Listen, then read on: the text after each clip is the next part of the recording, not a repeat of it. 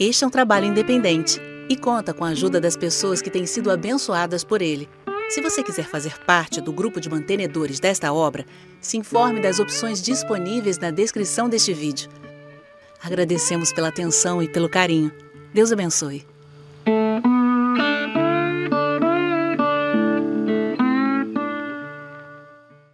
Bom, não dá para pregar a Bíblia toda numa noite só. E a gente não vai ter como recapitular tudo aquilo que já foi dito, né? Escatologia é um assunto fascinante, bem interessante. Eu falei aqui que escatologia é um dos assuntos talvez mais tratados nas escrituras. De 37 a 40% de toda a Bíblia é só sobre escatologia, deixando aí os 60% restantes para os outros assuntos. Em Hebreus capítulo 6, o autor da epístola chega a dizer que escatologia faz parte daquilo que ele chama de princípios elementares da doutrina de Cristo. Ele cita pelo menos seis elementos da doutrina elementar de Cristo, ou seis fundamentos, sabemos que tem um pouco mais, mas ele cita ali seis, e dos seis, dois são escatológicos: a ressurreição dos mortos e o juízo eterno. Então é um assunto importante, tem muita coisa para falar. Eu sei que alguns de vocês talvez vão sair com mais dúvidas do que quando entraram, e eu acredito que essa seja a minha função, dar dúvidas para vocês, porque a dúvida ela instiga a pessoa a estudar, né? Quando você não sabe de algo ou quando percebe que não sabe, você se interessa por aprender. Então, às vezes temos nossos preconceitos, conceitos pré-definidos em nossa cabeça, e a palavra de Deus, que é lâmpada para os nossos pés e luz para o nosso caminho, ela esclarece, né? A entrada da palavra de Deus traz luz e dá entendimento. Então, hoje à noite, eu tenho a pretensão de falar alguma coisa sobre aquilo que está escrito em Mateus capítulo 24. Mateus capítulo 24 é um dos textos que trata sobre escatologia, que são é, que é bem importante, um dos textos importantes sobre escatologia. Ele é importante por várias razões. Primeiro, porque ele registra o segundo maior sermão contínuo de Jesus Cristo. O primeiro seria o Sermão do Monte, aquele das Bem-aventuranças, que contém os capítulos 5, 6 e 7 de Mateus. Então, depois do Sermão do Monte, Mateus 5 a 7, vem o sermão profético, ou o sermão do Monte das Oliveiras, como também é conhecido, que está registrado aí em Mateus 24, 25. Então, Mateus 24 tem é, uma porção muito importante em relação à escatologia. Além disso, Mateus 24, o sermão profético, que, que, do qual Mateus 24 fala, né, porque tem Mateus 24, Mateus 25, mas o sermão profético, ele é a segunda maior passagem profética do Novo Testamento. Vou repetir: Mateus 24 é o segundo maior texto profético do Novo Testamento. Ou seja, o primeiro lugar está com o texto de Apocalipse, e em segundo lugar, o maior texto, depois de Apocalipse, é o sermão profético, que se encontra também em Mateus 24. Além disso, Mateus 24 se torna particularmente importante porque ele contém uma palavra que aparece apenas quatro vezes nos evangelhos, que é uma palavra-chave para a interpretação da escatologia, que é a palavra parousia, que traduzindo para o português é uma palavra grega, vocês sabem que o Novo Testamento foi escrito em grego, traduzindo para o português, parousia significaria vinda, chegada ou presença depois que a pessoa chega. E essa palavra parousia só aparece quatro vezes nos evangelhos, e na verdade, as quatro vezes aparece exatamente aí, em Mateus capítulo 24. Então você já pode observar que Mateus 24 se torna um ponto de debate, né, de importância de todos os segmentos dos estudiosos da escatologia para o pré-tribulacionista, o pós-tribulacionista, o mid-tribulacionista, o que crê no arrebatamento pré-ira, o arrebatamento parcial, todos os segmentos cristãos que estudam escatologia vão querer trazer a sua interpretação de Mateus 24, porque é o texto que contém as únicas quatro vezes em que a palavra parousia, que é um elemento chave para a interpretação da escatologia, da vinda de Cristo, as quatro vezes que a palavra aparece nos evangelhos está aqui em Mateus 24, no versículo 3, no versículo 27, no versículo 37 e no versículo 39. Eu estou dizendo assim, não é para vocês abrirem agora, mas para deixar registrado que a gente está gravando e depois vocês podem colocar numa velocidade mais normal, né? E aí vocês ouvem novamente e vão prestar atenção. Eu gravo, porque depois eu coloco no meu aplicativo, no meu podcast, no meu site, no meu canal do YouTube, para que as pessoas possam ser abençoadas, tá? Eu sei que eu falo rápido, Eu nasci assim, eu fui sempre assim, não tem como mudar. Já tentei imitar outras pessoas, não dá certo, eu me atrapalho, fico confuso. Então eu vou falar do jeito que eu quiser, porque eu sou pregador, eu faço o que eu quiser mesmo, tá? Aí eu tento me esforçar para falar mais devagar, desde que vocês me prometam que vão pensar um pouco mais rápido. Amém? é, não dá para anotar, não dá. Mas tem uma vantagem, viu? Não é só coisa ruim, não, porque pode parecer que eu estou falando de forma negativa. Mas tem uma vantagem. Os meus cultos em qualquer cidade oferecem o melhor custo-benefício das igrejas, porque você vem para ouvir uma hora e sai com três horas no bolso, né? Porque eu falo mais de, de que uma, duas horas no curto espaço de tempo que eu tenho. Mas se eu tiver muito acelerado, muito empolgado, vocês podem fazer assim com a mão, ó, como se estivesse num show de hip hop. Faz aí para eu ver como é que é. Faz aí. Isso. Eu vou saber que, né, eu tô demais. Aí eu vou parar se a minha esposa tivesse aquela ali, Natan, calma. Mas como ela não está, vocês vão me ajudar, tá bom, gente? Tem muita coisa para falar e eu fico um pouco apreensivo de não falar tudo o que eu gostaria. Mas tudo bem. Eu coloquei aqui na minha coleira uma hora e dez minutos. Depois, se vocês tiverem disposição, a gente pode fazer aquela mesma sessão de perguntas e respostas, né? Dando a oportunidade de vocês interagirem comigo e, quem sabe, esclarecer alguma dúvida que porventura tenha ficado. Mas, como eu dizia, Mateus capítulo 24 é importante por várias razões. É o segundo maior sermão contínuo de Jesus Cristo, é, a, é o segundo maior texto profético do Novo Testamento, depois do Apocalipse. Contém a palavra parousia, todas as quatro vezes que aparecem nos evangelhos, apenas aqui em Mateus 24, nos versículos 3, 27, 37 e 39. Então você observa que o texto é importante. Só que isso não significa que a interpretação dele é unânime muitos segmentos, cada um interpretam de uma forma e de outra. A minha interpretação de Mateus 24 é relativamente particular, ela não é exatamente igual ao dos meus colegas pré-tribulacionistas, tá? Para quem não sabe o que é pré-tribulacionismo, é a crença de que a igreja será arrebatada antes do primeiro dia dos sete anos da tribulação. Eu sou pré-tribulacionista. Acredito que a igreja será arrebatada antes mesmo, antes mesmo da tribulação começar tá? Então existe todo um grupo de pré-tribulacionistas no mundo. Eu tenho os meus pregadores prediletos, eu tenho as minhas referências, os livros que eu leio, os livros que eu indico, mas nem mesmo os meus colegas de classe, os meus colegas de trabalho, né? Os meus pregadores prediletos pregam como eu ou pensam como eu.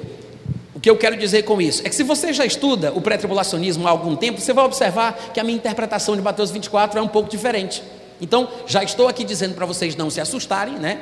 Mas se você depois ficar curioso com aquilo que você vai ouvir e você for pesquisar e você encontrar pré-tribulacionistas como eu, falando de forma diferente do que eu vou falar, não se assuste. É previsto. Eu sei disso. Existe uma interpretação diferente. Mas eu acho que a minha interpretação é que está certa. eu acho, né? Porque eu tenho razões para explicar o que eu tenho a dizer. Eu sei o que eles pensam. Eu sei como eles falam, são os meus pregadores prediletos, eu os leio, eu os estudo, conheço tudo, mas eles não sabem o que eu penso, não sabem o que eu tenho para dizer. Então, eu sei o que eles falam e não acham suficiente, eu não acho suficiente para convencer. O argumento é bom, existem pontos fortes, mas existem lacunas. A primeira coisa que a gente tem que entender, quando a gente fala de Mateus 24, é que o capítulo 24, claro, assim como todos os outros textos da Bíblia, estão divididos em blocos semânticos. Né? É como se fossem pequenos blocos que contêm um começo, um meio e um fim. Mas cada um dos pequenos blocos fazem parte de uma mensagem maior. Ou seja, o capítulo 24 contém vários pequenos blocos que se complementam. Em outras palavras, que blocos seriam esses?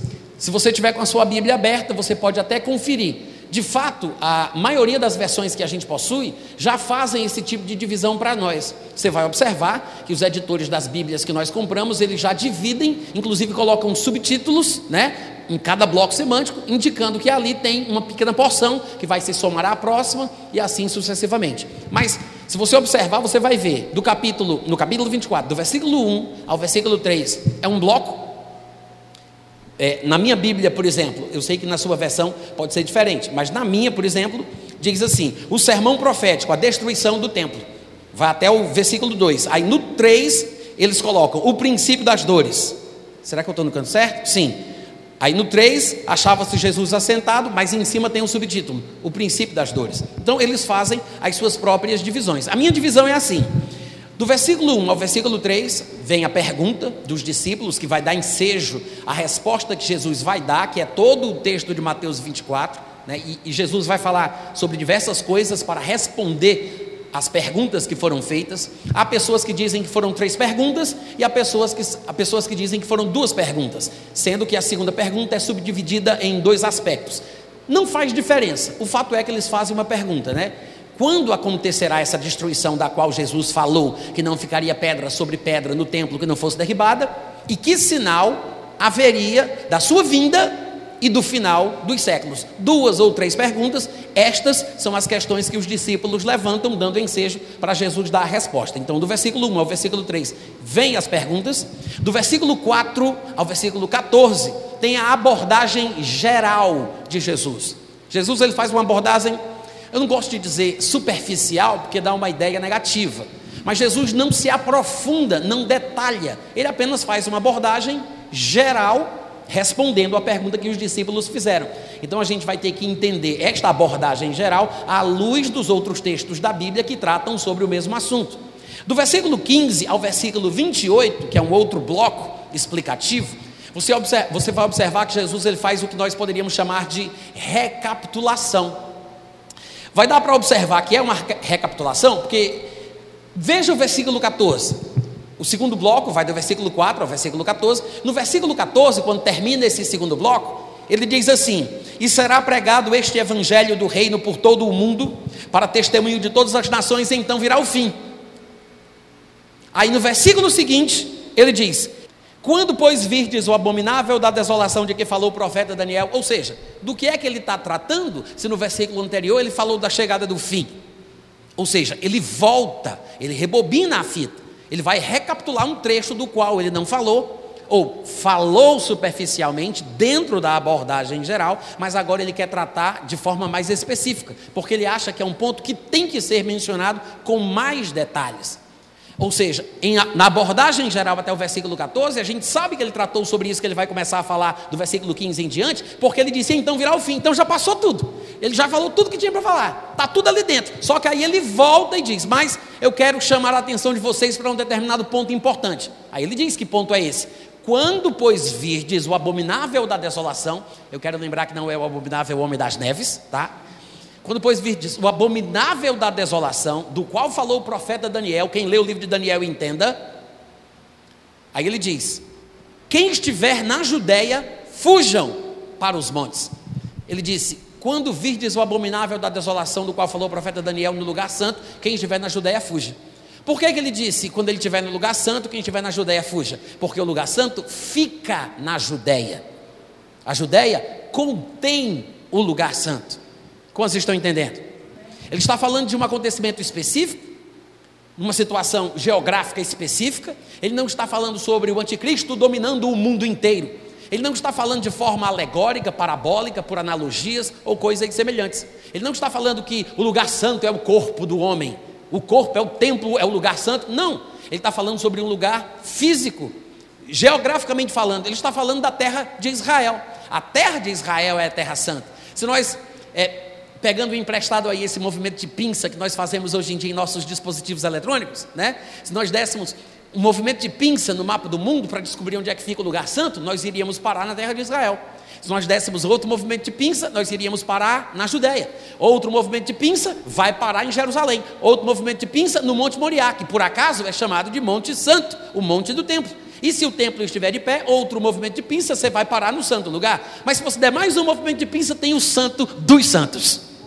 Esse é o lugar santo. Não tem como você errar. Então ele diz: quando pois virdes o abominável da desolação do qual falou o profeta Daniel no lugar santo, deixando implícito que o templo estará de pé, o próprio Paulo também diz isso em 2 Tessalonicenses, capítulo 2, quando ele fala que o, o anticristo, o iníquo, o filho da perdição, se assentará no trono de Deus como se fosse o próprio Deus dando a entender que quando o anticristo estiver na terra, o templo estará de pé e ele fará este tipo de ação, que é uma espécie de profanação, né? É uma abominação. Então Jesus diz: Quando pois virdes o abominável da desolação no lugar santo, quem estiver na Judéia, fuja. Eu vi alguns, não sei nem como é que chama esse povo, mas alguns youtubers falando sobre esse versículo, e o engraçado é que eles diziam que Jesus estava ensinando a fugir dos centros urbanos para viverem em fazendas na, na roça, para viverem daquilo que plantam, para fugir do 5G, da marca da besta, para não ser chipado. Gente, Jesus não está falando sobre isso. Jesus não está falando para fugir dos centros urbanos, do 5G, da radioatividade, da marca da besta, ou seja lá o que for. Ele não está falando disso. Ele está falando sobre um acontecimento pontual que vai se dar no mundo quando o anticristo estiver na terra. Ele vai ter uma obsessão pela terra do povo judeu. Ele vai ser, ele vai ter ódio, um ódio é, profético, sobrenatural pelo povo judeu. E ele vai fazer um acordo com muitos de Israel e talvez com outras nações também. É possível que esse acordo do qual Daniel capítulo 9 fala seja um acordo multilateral, não somente com a nação de Israel, mas com outras também associadas ao acordo. O fato é que no ponto médio no meio dessa aliança e desse acordo, ele vai quebrar o pacto. Ele faz um acordo de sete anos, mas na metade dos sete anos, depois de três anos e meio, ele rompe o acordo e ele invade a terra de Israel. E é exatamente sobre este ponto médio, sobre a segunda metade da tribulação, que Jesus Cristo acha por bem de fazer uma recapitulação. O versículo 15, como eu mencionei, até o versículo 28, é a recapitulação que Jesus acha importante de fazer né, dessa abordagem geral que ele expressa do versículo 4 ao 14, quando ele diz que então virá o fim. Aí ele volta um pouquinho e diz: Mas eu quero falar sobre um tempo específico importante. Aí ele diz: Quando, pois, virdes o abominável da desolação do qual falou o profeta Daniel, no lugar santo, quem estiver na Judéia, fuja. Porque o lugar santo fica na Judéia. Então ele vai invadir a Judéia, ele vai invadir Jerusalém, ele vai, diz Daniel capítulo 11, que ele vai estacionar as tendas palacianas, é uma linguagem arcaica. Hoje em dia nós falaríamos sobre um acampamento militar, né, um termo mais apropriado para os nossos dias, mas quando se fala naquela época de estacionamento de tenda palaciana, é a mesma coisa de acampamento militar de uma determinada tropa. Essa tropa vai estacionar, está escrito que ele armará suas tendas palacianas entre o mar Mediterrâneo, o mar grande, e o Monte Moriá, que é o monte do templo. Justamente, talvez neste momento, é que ele vai profanar o santuário, se assentando do trono como se fosse o próprio Deus.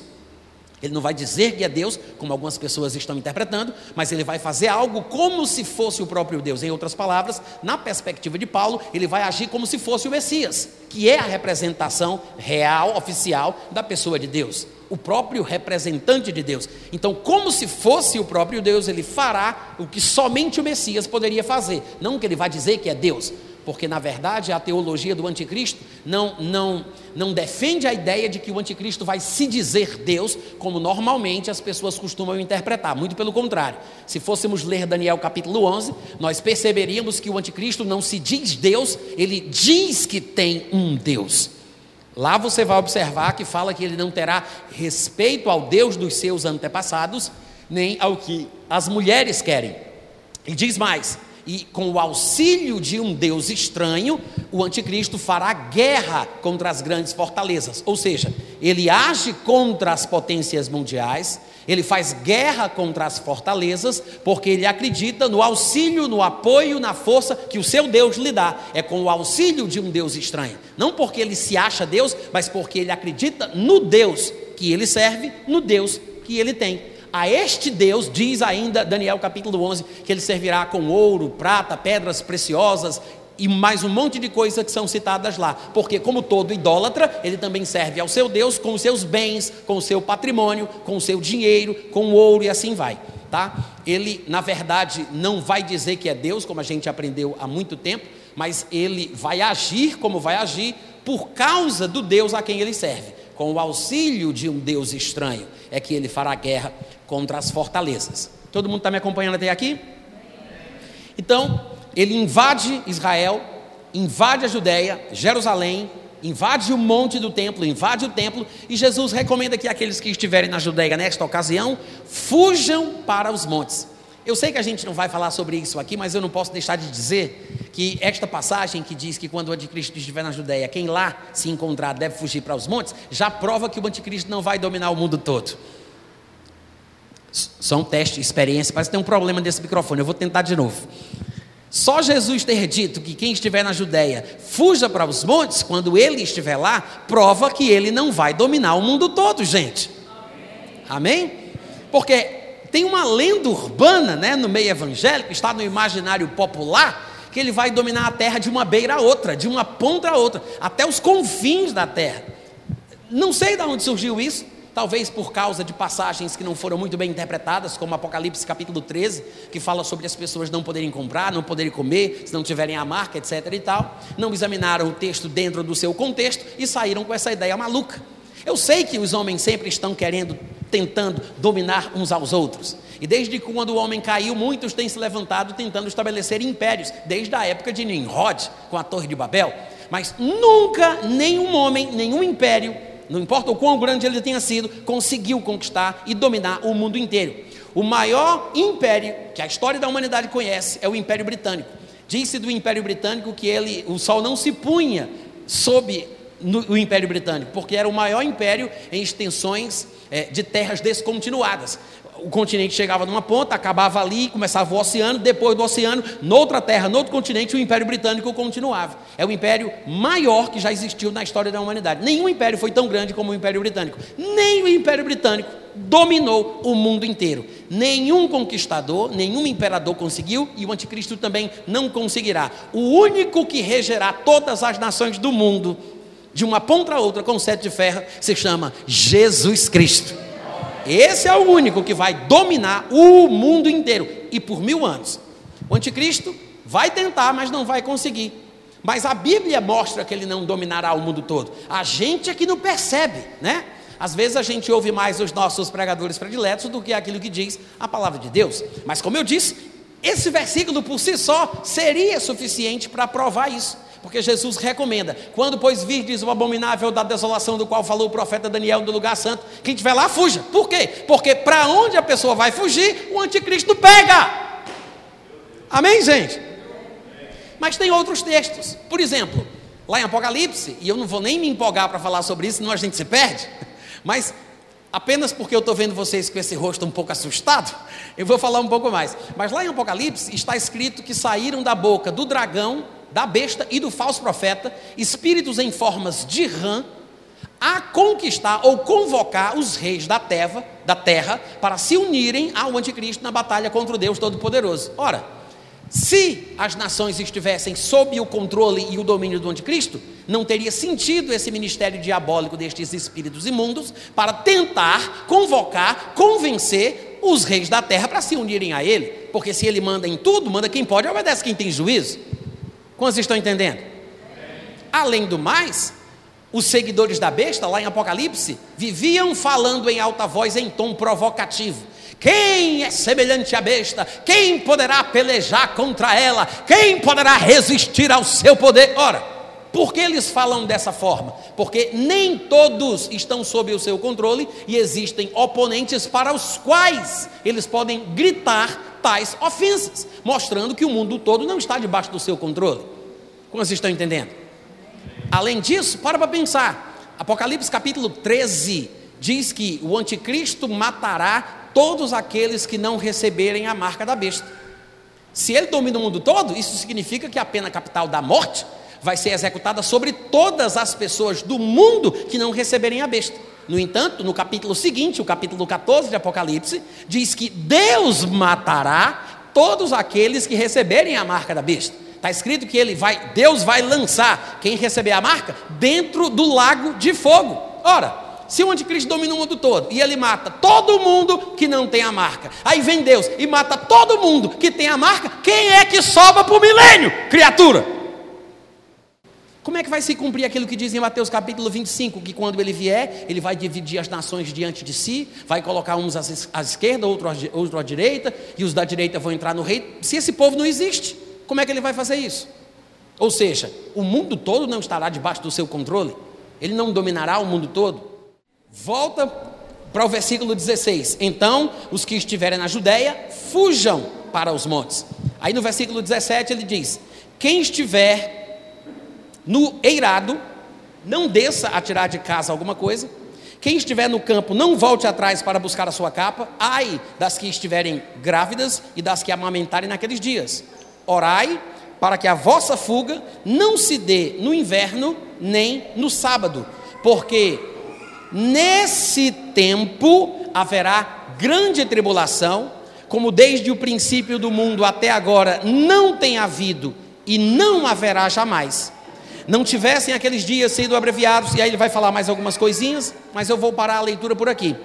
Eu quero apenas que você observe que do versículo 15 ao versículo 28, como eu sugeri, ele está fazendo uma recapitulação de uma parte importante do período tribulacional.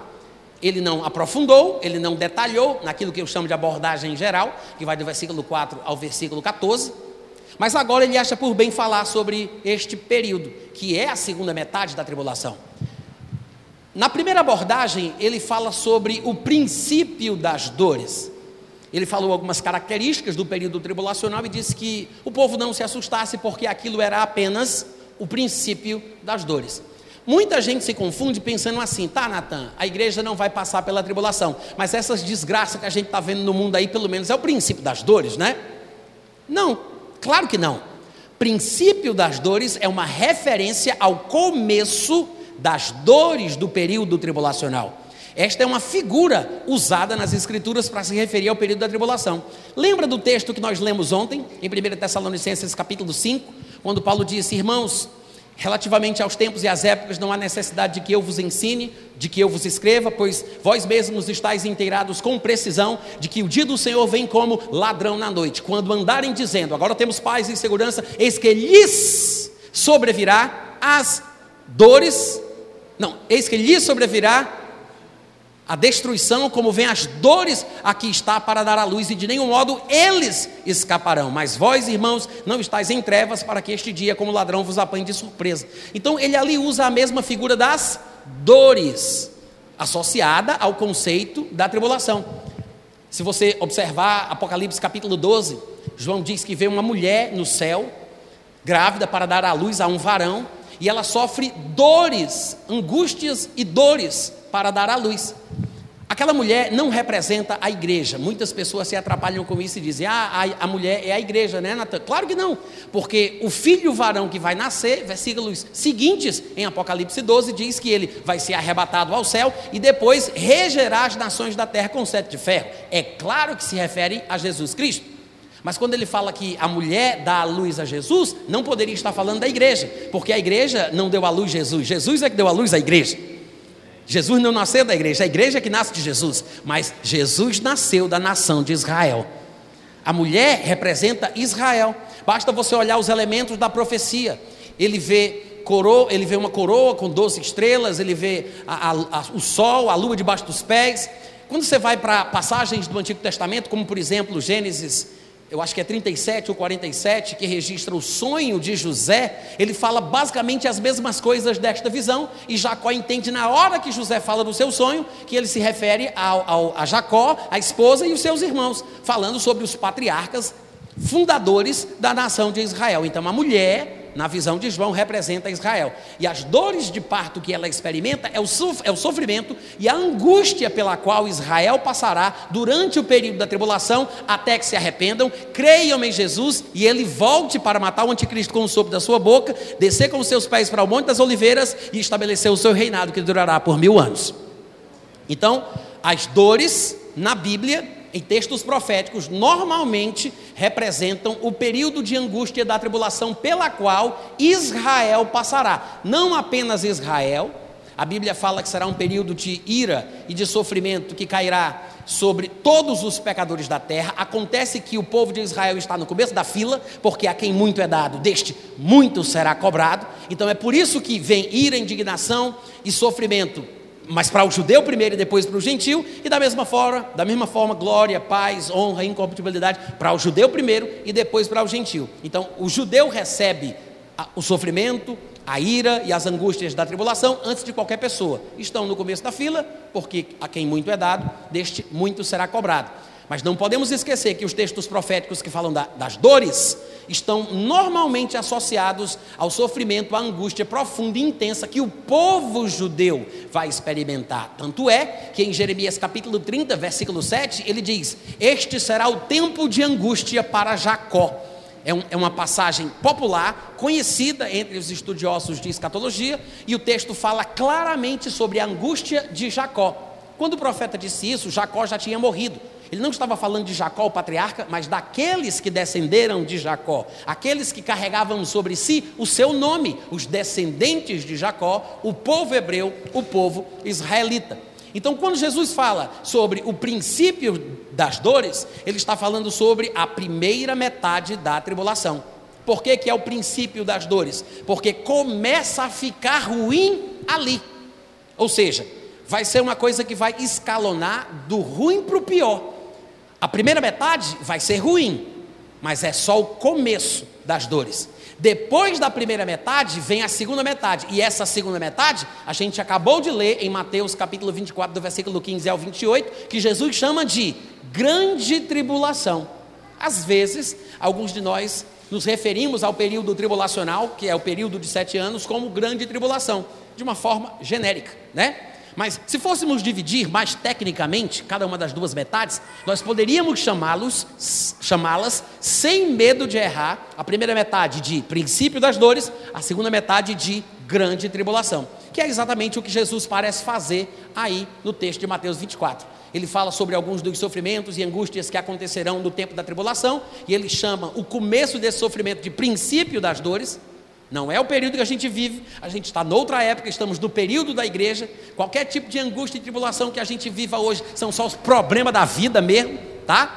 Não é o princípio das dores, não estamos na tribulação e nem é uma prévia da ira de Deus que vai ser derramada no mundo. Não, esses problemas, estas perseguições, estas tribulações fazem parte da vida, tá, gente? Viver com Cristo neste mundo não é ficar deitado em berço esplêndido ao som do mar e à luz do céu profundo. Ser crente neste mundo onde Satanás é Deus é ter que nadar contra a maré.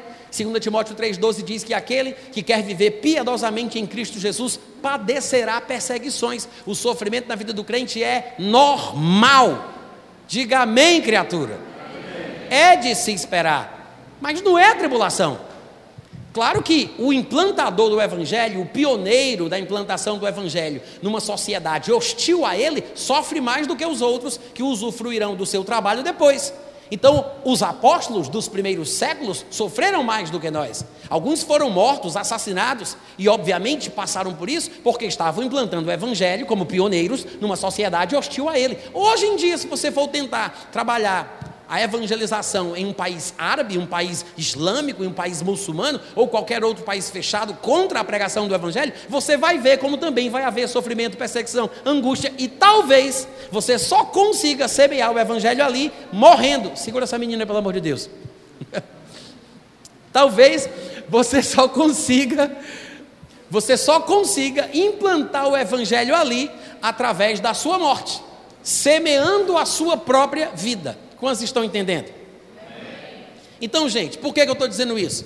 Porque de vez em quando os pós-tribulacionistas aparecem dizendo assim: ah, mas se o povo do primeiro século morreu, foi triturado, perseguido, maltratado, assassinado, quem nós da última geração, uma igreja tão leviana, tão mundana, é, por que, que nós vamos ser poupados? Se Deus poupar essa igreja para não passar pela tribulação, vai ter que pedir desculpa para os primeiros apóstolos.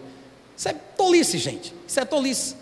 O arrebatamento não é por merecimento, não é porque nós somos dignos. O arrebatamento não é o primeiro galardão, não é só para os vencedores, como algumas pessoas estão pensando por aí. O arrebatamento é uma manifestação da graça de Deus, assim como aconteceu com Noé, que achou graça e Deus o livrou do juízo. Amém? Inclusive, Noé vai ser citado aqui em Mateus capítulo 24 como referência do fato de que Deus sabe livrar da tribulação o justo, mas preservar sob juízo aqueles que estão destinados para o castigo.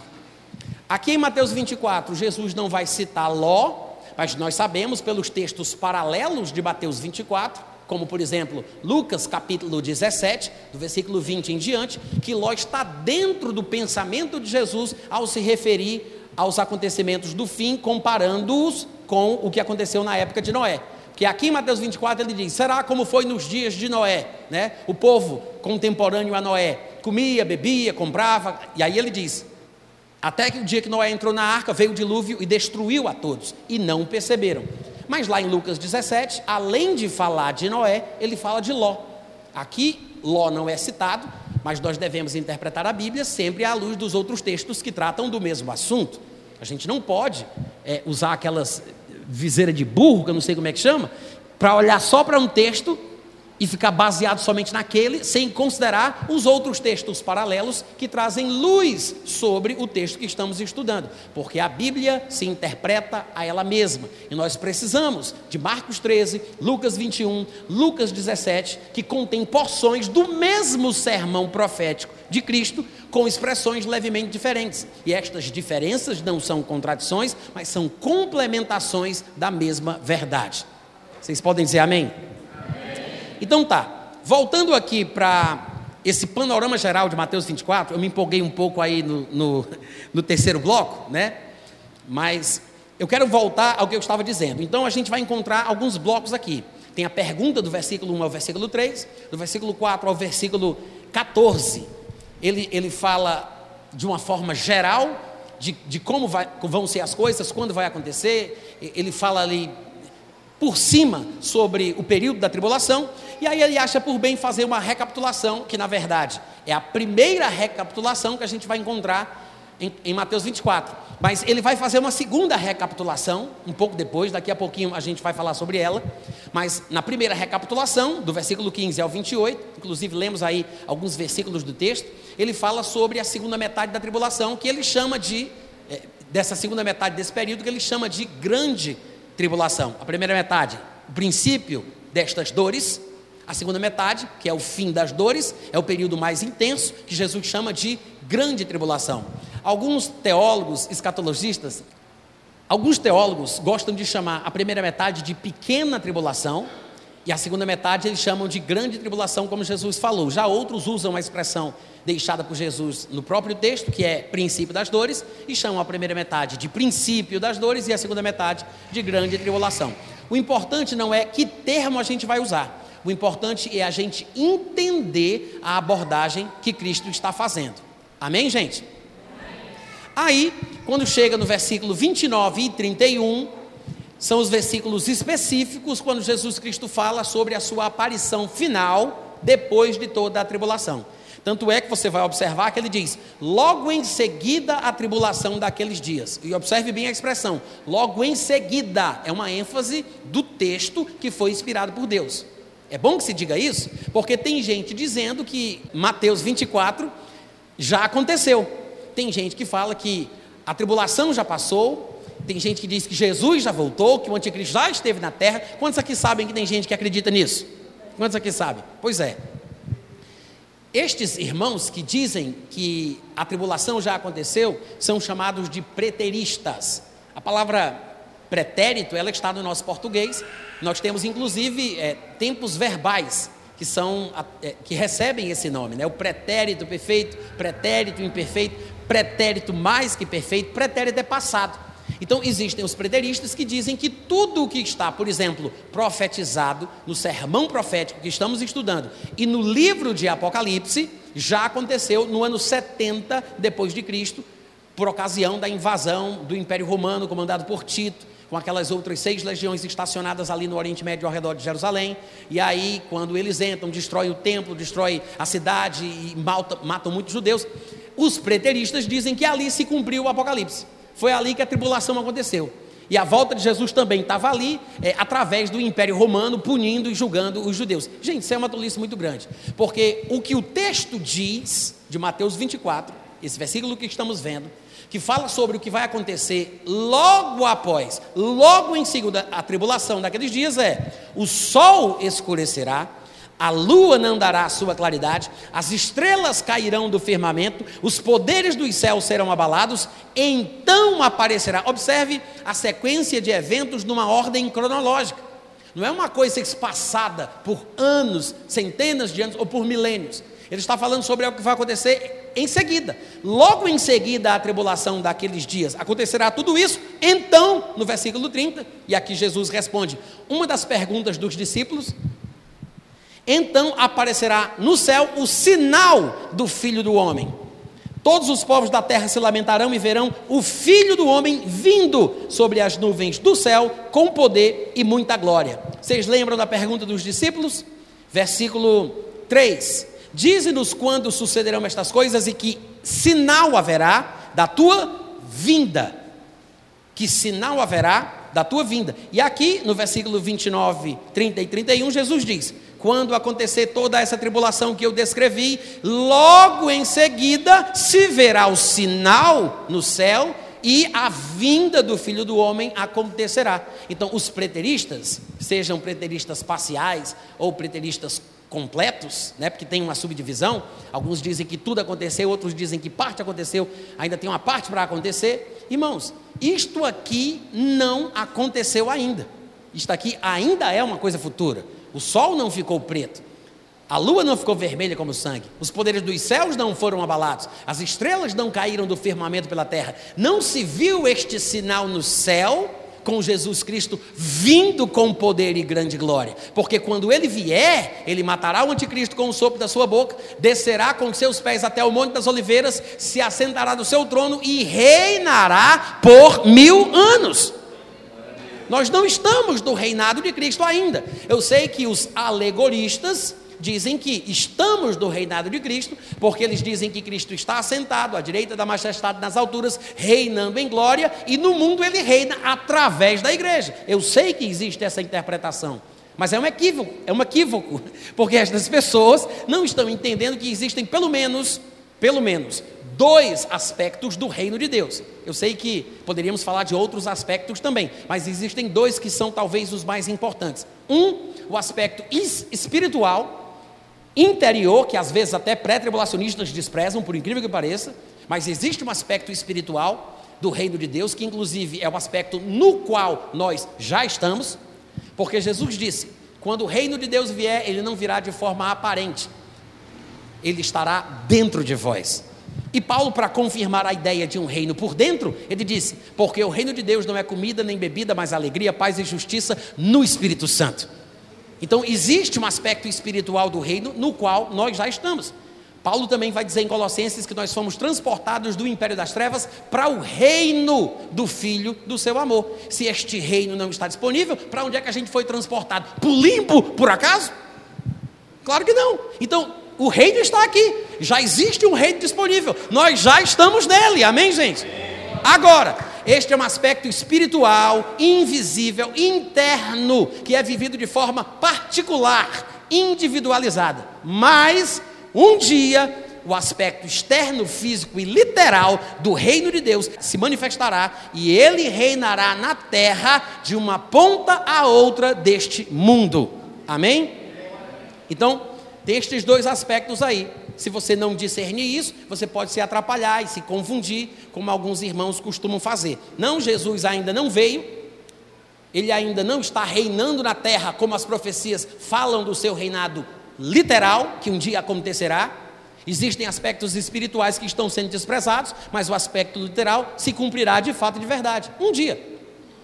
Não agora, mas um dia. Ele voltará do jeito que ele descreveu aqui. O que significa que esta tribulação da qual ele faz referência também é uma coisa futura, porque é logo em seguida a tribulação daqueles dias que tal, que tal coisa vai acontecer. Então, o que aconteceu no ano 70, por mais que tenha sido um sofrimento ruim, não foi o sofrimento com artigo definido, do qual a Bíblia fala em diversos lugares. Porque este período da tribulação é aquele que se destaca dos demais. Até Jesus, aqui em Mateus 24, ele diz: será um tempo de angústia como nunca houve, nem jamais haverá. O que quer dizer que ele não se repete ao longo da história. E depois desse sofrimento, dessa angústia, obviamente, fica implícito que Jesus Cristo virá do céu, como está sendo dito aqui, estabelecerá o seu reino, e por causa disso não haverá mais sofrimento semelhante para o povo judeu. Isso quer dizer que este sofrimento ele está colado parede com parede com a volta de Jesus. O que mostra que Jesus não veio e esta tribulação ainda não aconteceu. Porque os sofrimentos que os judeus experimentaram desde o ano 70 se repetiram ao longo das gerações. Né? A gente não conhece talvez todos eles, mas o ano 70, por exemplo, foi um sofrimento muito grande, mas um pouco, pouco depois, no ano 132 a 135, teve a revolta de Bar Korba, que foi uma coisa também desastrosa, onde muitos judeus foram mortos por acreditarem que esse filho da estrela, Bar Korba, este Simão, era o Messias, foram segui-lo, E os romanos mais uma vez rechaçaram essa revolta e mais uma vez mataram muitos outros judeus. Mas não foi o único momento na história onde se repete um período de angústia, de dor e de sofrimento. Quem aqui vai se esquecer do movimento hitlerista na Segunda Guerra Mundial? Ele tentou exterminar os judeus pela influência e pela sugestão do mufti, do líder religioso do povo muçulmano que morava em Jerusalém. O mufti de Jerusalém foi quem disse para Hitler fazer o que ele fez, trazer a solução final, que era exterminar o povo judeu da face da terra. Ou seja, se a gente for observar os registros da história, a gente vê que esse sofrimento e essa angústia do povo judeu se repete de tempos em tempos. Então, aquela tribulação do ano 70, por mais que tenha sido ruim, por mais que tenha sido uma coisa significativa, não foi a grande tribulação, o momento de angústia que nunca houve igual, nem jamais haverá, porque várias outras coisas aconteceram. Este momento, que não vai ter repetição nem para frente nem para trás, nunca houve nem jamais haverá, ele tem que ser um momento que está muito próximo à vida de Cristo para estabelecer o milênio, porque não vai haver mais, porque Jesus não vai deixar. Que ele vai estar aqui reinando em sua terra, em Jerusalém. É por isso que não foi ainda a tribulação. É por isso que a tribulação ainda vai acontecer. É por isso que é uma coisa futura. E logo em seguida, a tribulação naqueles dias, ele volta, mata o anticristo e estabelece o seu reino milenar. Quantos estão entendendo? Daí, no versículo 31, ainda neste pequeno bloco, no versículo 31, Jesus diz: E ele, falando do filho do homem, e ele enviará os seus anjos com grande clangor de trombeta, os quais reunirão os seus escolhidos dos quatro ventos de uma a outra extremidade dos céus. Algumas pessoas pensam que esse aqui seria o texto que fala do arrebatamento em Mateus 24. Não é, tá, gente? Eu, diferentemente de grande parte dos meus colegas pré-tribulacionistas, acredito que Mateus 24 fala do arrebatamento, do arrebatamento pré-tribulacional, mas não é aqui nos versículos 29, 30 e 31 tá? Os pós-tribulacionistas acham que esse é o texto que está falando do arrebatamento em Mateus 24. E também associam um pouco mais para frente, versículos 39, 40 e 41, quando Jesus vai fazer comparação com os dias de Noé e vai dizer que dois estarão no campo, um será tomado, outro será levado, dois estarão no moinho, um será tomado, outro será levado. Eles associam que esse texto está falando da mesma experiência do arrebatamento que supostamente teria sido mencionada por Jesus aqui nos versículos 29, 30 e 31 tá? Mas eu não acredito que o texto de Mateus 24, 29, 30 e 31, que nós acabamos de ler, esteja falando do arrebatamento. Eu sei que pode confundir o leitor desavisado, né? Porque você lê aqui e você vê anjo, você vê clangor de trombeta, você vê escolhido, aí você diz, só pode ser o arrebatamento, né? Só pode ser o arrebatamento. Mas você não pode confundir catraca de caminhão com cunhaque de acaltrão. São coisas diferentes. Soa parecido, mas não é igual. Isso me lembra de uma história mais ou menos assim. Eu conheço um rapaz chamado Marcos, que era meu amigo, que morava na minha cidade, e aí ele viajou para longe, passou muitos anos fora, casou, teve filhos, e depois ele volta para a cidade e eu reencontro. Conversando com ele, ele me disse que casou e teve duas filhas gêmeas. Aí eu disse: Ah, que legal, Marcos, bom te ver, um abraço, tchau. No outro dia eu vou para o centro da cidade e aí eu encontro duas irmãs gêmeas. Aí eu concluo: só podem ser as filhas do Marcos é o mesmo tipo de lógica, é o mesmo raciocínio. Ou seja, parece que tem, parece que faz sentido, mas não é bem assim, tá? Em primeiro lugar, o que é isso aqui de Mateus 24, 29, 30 e 31? Jesus está ecoando, ele está fazendo eco a uma promessa que se repete ao longo de todo o Antigo Testamento. A primeira coisa que você tem, que entender é que a palavra escolhidos ou eleitos que é citada aí, não é uma referência aos cristãos. Esta palavra, como muitas outras, não foram criadas no meio cristão ou pelo cristianismo, muito pelo contrário. O cristianismo se apropria destas palavras, dos seus significados e dos seus valores. E eu não estou dizendo que é errado, só porque eu estou dizendo que o cristianismo se apropria. O próprio Paulo é quem diz isso. Lá em Romanos capítulo 15, versículo 27, ele diz que os gentios são participantes dos valores espirituais dos judeus e por causa disso lhes são devedores. E nós sabemos que isso é verdade, porque em João capítulo 4, versículo 22, ele falando com aquela mulher samaritana, ele disse: "A salvação vem dos judeus". Então, nós temos uma dívida impagável para com os judeus. Eu sei que eles podem não gostar dos cristãos, mas não podemos nos esquecer daquilo que Paulo disse em Romanos capítulo 11, que os judeus são inimigos amados.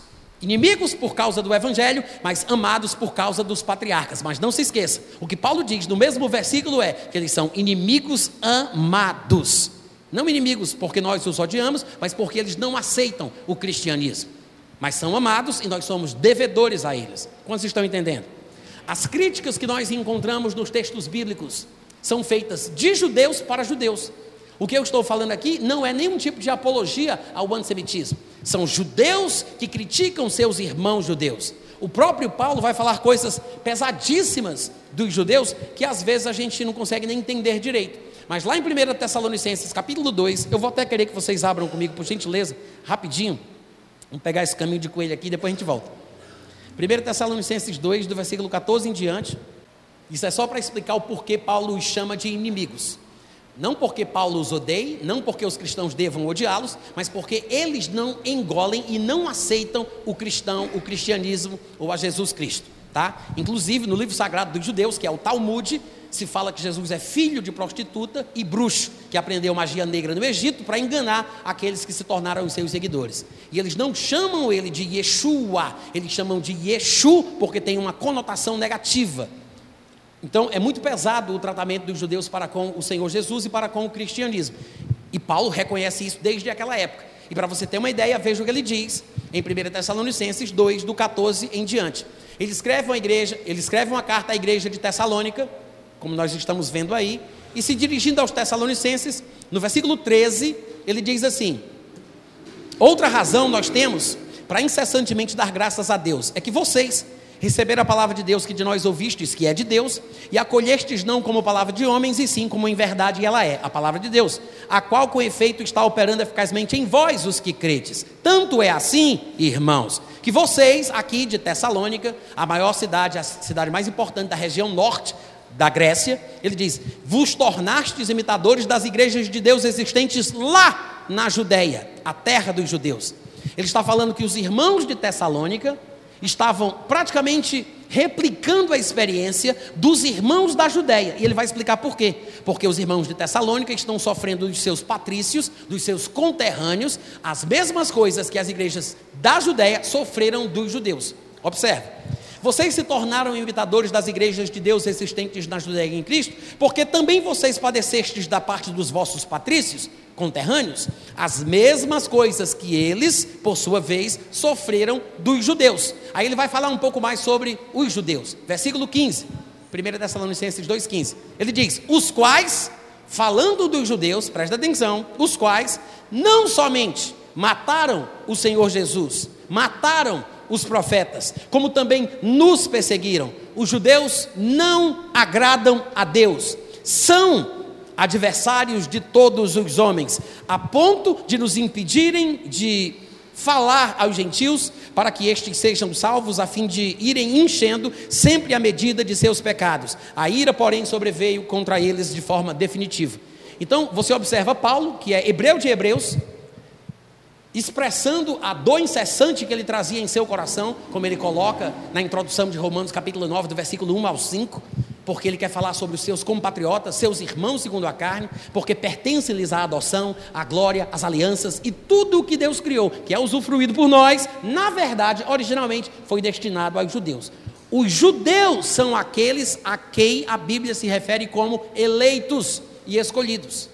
A palavra eleição ou escolha, eleito, escolhido, não é uma criação cristã. Nós nos apropriamos da palavra e do seu significado, o Novo Testamento se refere à igreja como a eleita, se refere aos crentes da nova aliança como eleitos ou escolhidos, mas é por associação aos conceitos criados dentro da cultura judaica, nos textos do Antigo Testamento.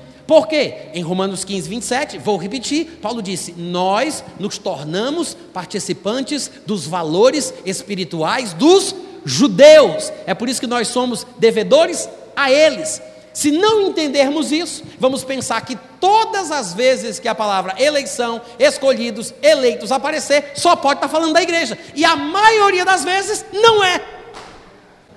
Então, quando ele diz aqui em Mateus 24, 31, que os anjos reunirão os escolhidos, ele está fazendo eco a uma profecia que é repetida em diversos livros do Antigo Testamento, falando desta futura é, deste futuro ajuntamento do povo judeu, que foi espalhado. Eu não vou ter tempo para provar isso para vocês, eu peço desculpas, mas no meu livro Arrebatamento Antes da Tribulação, que está bem ali, caso vocês queiram comprar, eu faço um detalhamento exaustivo, versículo por versículo, texto por, por texto, mostrando que por todo o Antigo Testamento, por causa da rebeldia, rebeldia, pecado e obsessão do povo judeu, eles foram punidos por Deus sendo desterrados, sendo colocados para fora da terra de Israel. Eles foram espalhados pelo mundo como uma espécie de punição uma disciplina divina. Mas mesmo Deus tendo desterrado o povo judeu como punição pelo seu pecado, ele sempre prometia que um dia ele os traria de volta para a terra santa,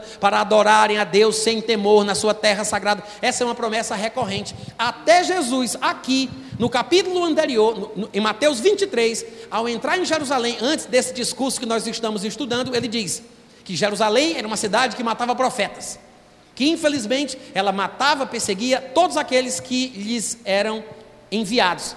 E ele disse: Eu quis ajuntar vocês, muitas vezes, como uma galinha faz aos seus pintinhos, mas vocês, obstinados, cabeça dura, porque o judeu tem a mania de não se submeter à justiça que vem de Deus e está sempre querendo estabelecer a sua própria, eles não quiseram. Então Jesus está dizendo aqui que depois de toda essa tribulação, porque um dos objetivos, um dos propósitos da tribulação é quebrantar o poder do povo santo, é fazê-los reconhecer a sua arrogância, é fazê-los se arrepender, fazerem as pazes com Deus, pedirem perdão pelos seus pecados, reconhecerem Jesus como Senhor, e quando isso for feito, então Deus enviará do céu o Senhor Jesus, que matará o anticristo com o sopro da sua boca.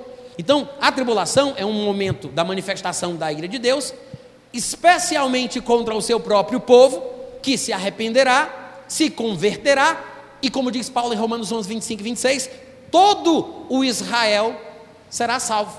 Então, vai se cumprir o que? Os anjos serão enviados de uma a outra ponta da terra, reunindo de volta, cumprindo as promessas que haviam sido feitas, do recolhimento do povo judeu, dos escolhidos os descendentes de Abraão, Isaac e Jacó. E só para confirmar que essa provavelmente é a interpretação mais correta do versículo que a gente acabou de ler, eu vou ler um desses textos que eu falei para vocês, que se repete ao longo de todo o Antigo Testamento, aos quais Jesus está fazendo eco quando ele diz isso. Eu vou ler um, tem vários, mas eu vou ler um desses textos. Isaías 27, versículo 12 e 13, diz assim: Naquele dia o Senhor padejará o seu trigo desde as correntes do rio até o ribeiro do Egito. E vós, ó filhos de Israel, sereis colhidos, colhidos um a um. E naquele dia se tocará uma grande trombeta. Os que andavam perdidos pela terra da Síria ao norte e os que foram desterrados para a terra do Egito ao sul tornarão a vir e adorarão ao Senhor no Monte Santo em Jerusalém. Ô oh, glória!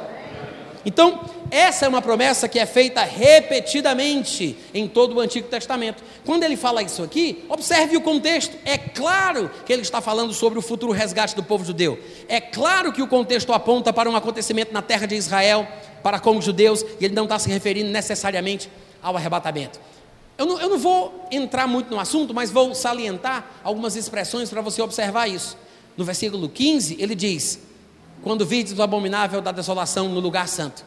O lugar santo a gente já sabe, fica na Judéia, fica em Jerusalém, no Monte Santo, que é o Monte Moriá, também chamado de Monte do Templo. Então ele está falando de um povo específico, de um lugar específico, uma terra específica. E no versículo 16 ele diz: Quando ele estiver no lugar santo, quem estiver na Judéia, fuja, porque a Judéia contém o lugar santo. Ele está falando do povo judeu, ele está falando da Judéia. Aí ele diz: quem estiver sobre o eirado, desça, não desça a tirar de casa alguma coisa. Eirado é uma construção arquitetônica típica do povo judeu. É uma pista de que ele está falando de casas da Judéia. É claro, porque ele diz: quem estiver na Judéia, fuja. Quem estiver no eirado de uma casa da Judéia, está implícito.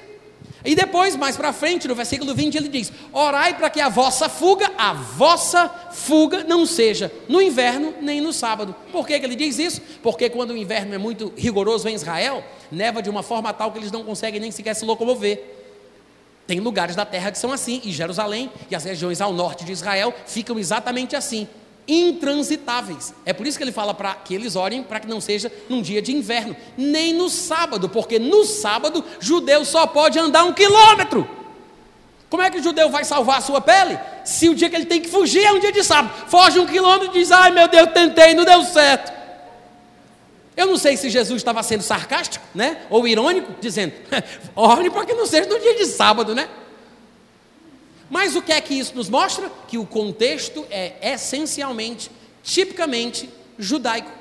Ele está falando então nos versículos seguintes, 29, 30 e 31, do ajuntamento dos, dos escolhidos da nação de Israel. Amém, gente? Tá. Daí, quando passa tudo isso, agora eu vou começar a minha ministração. Essa foi a introdução, né? Quando passa tudo isso, a gente viu aí, ó, o primeiro bloco, versículo 1 a versículo 3. O segundo bloco, versículo 4 a versículo 14, é a abordagem geral, quando ele menciona pelo nome a primeira metade, chamando-a de princípio das dores a primeira metade da tribulação. Aí depois vem os versículos 15 e 28, que são o quê? Uma recapitulação do que vai acontecer durante a tribulação, mas agora ele se detém apenas do ponto médio para frente. Ele fala da metade da tribulação, que é quando o anticristo rompe o acordo, invade a terra de Israel e causa a abominação desoladora vai até o versículo 28, o 29, 30 e 31 é o que acontece logo em seguida a tribulação daqueles dias, que é o sinal do céu, o aparecimento de Jesus, a destruição do anticristo, o ajuntamento dos escolhidos, o povo judeu voltando para sua terra, aquela coisa toda. Daí ele termina, né, esta recapitulação e esse finzinho aí coroado pelos versículos 29, 30 e 31, e aí ele faz a segunda recapitulação que eu falei que ele faria. Esta segunda recapitulação é interessante porque ele agora já não vai mais falar de um trecho do que ele já havia dito. Ele vai fazer uma recapitulação com uma abordagem parabólica, ou seja, ele vai usar parábolas, analogias, ele vai fazer uma relação de semelhança entre coisas diferentes. É pela primeira vez neste bloco que ele vai mencionar, não pelo nome, mas ele vai mencionar o que Paulo depois vai batizar por arrebatamento. Embora Paulo tenha usado a palavra harpazo, traduzida em nossas Bíblias por arrebatamento, esta palavra não é um termo técnico criado para ser usado apenas no arrebatamento da igreja, tá? Eu sei que tem gente que se confunde. Quando a Bíblia fala do arrebatamento, ela não vai usar sempre a palavra harpazo.